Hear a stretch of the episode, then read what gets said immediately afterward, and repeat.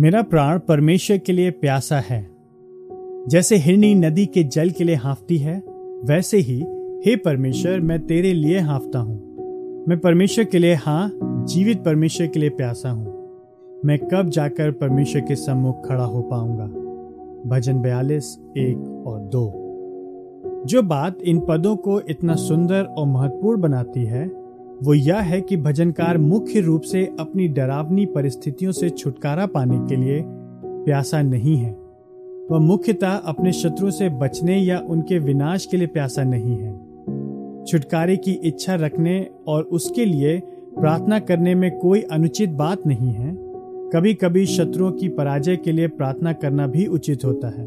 परंतु उन सबसे अधिक महत्वपूर्ण स्वयं परमेश्वर है।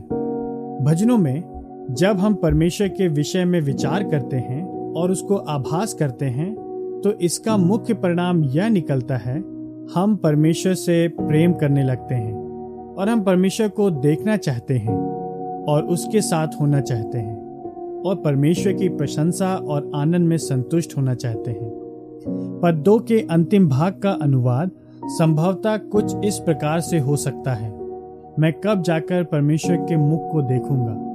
इस प्रश्न का निर्णायक उत्तर योहन्ना चौदह नौ और दूसरा क्रंथियो चार चार में दिया गया है।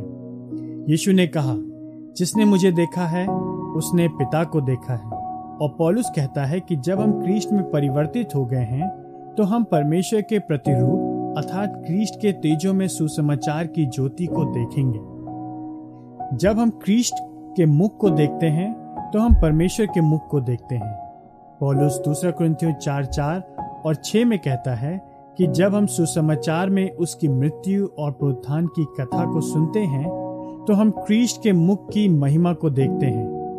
वह इसे कहता है क्रिस्ट के तेजों में सुसमाचार की ज्योति, जो परमेश्वर का प्रतिरूप है। या, छह पद क्रिस्ट के मुख में परमेश्वर की महिमा का ज्ञान। प्रभु, ऐसा होने दे कि आप परमेश्वर के मुख को देखने के लिए अपनी भूख और प्यास में और अधिक बढ़ते जाएँ। और वो आपकी इस इच्छा को आज भी क्रिस्ट के तेजों में सुसमाचार के द्वारा, जो परमेश्वर का प्रतिरूप है, पूरी करे।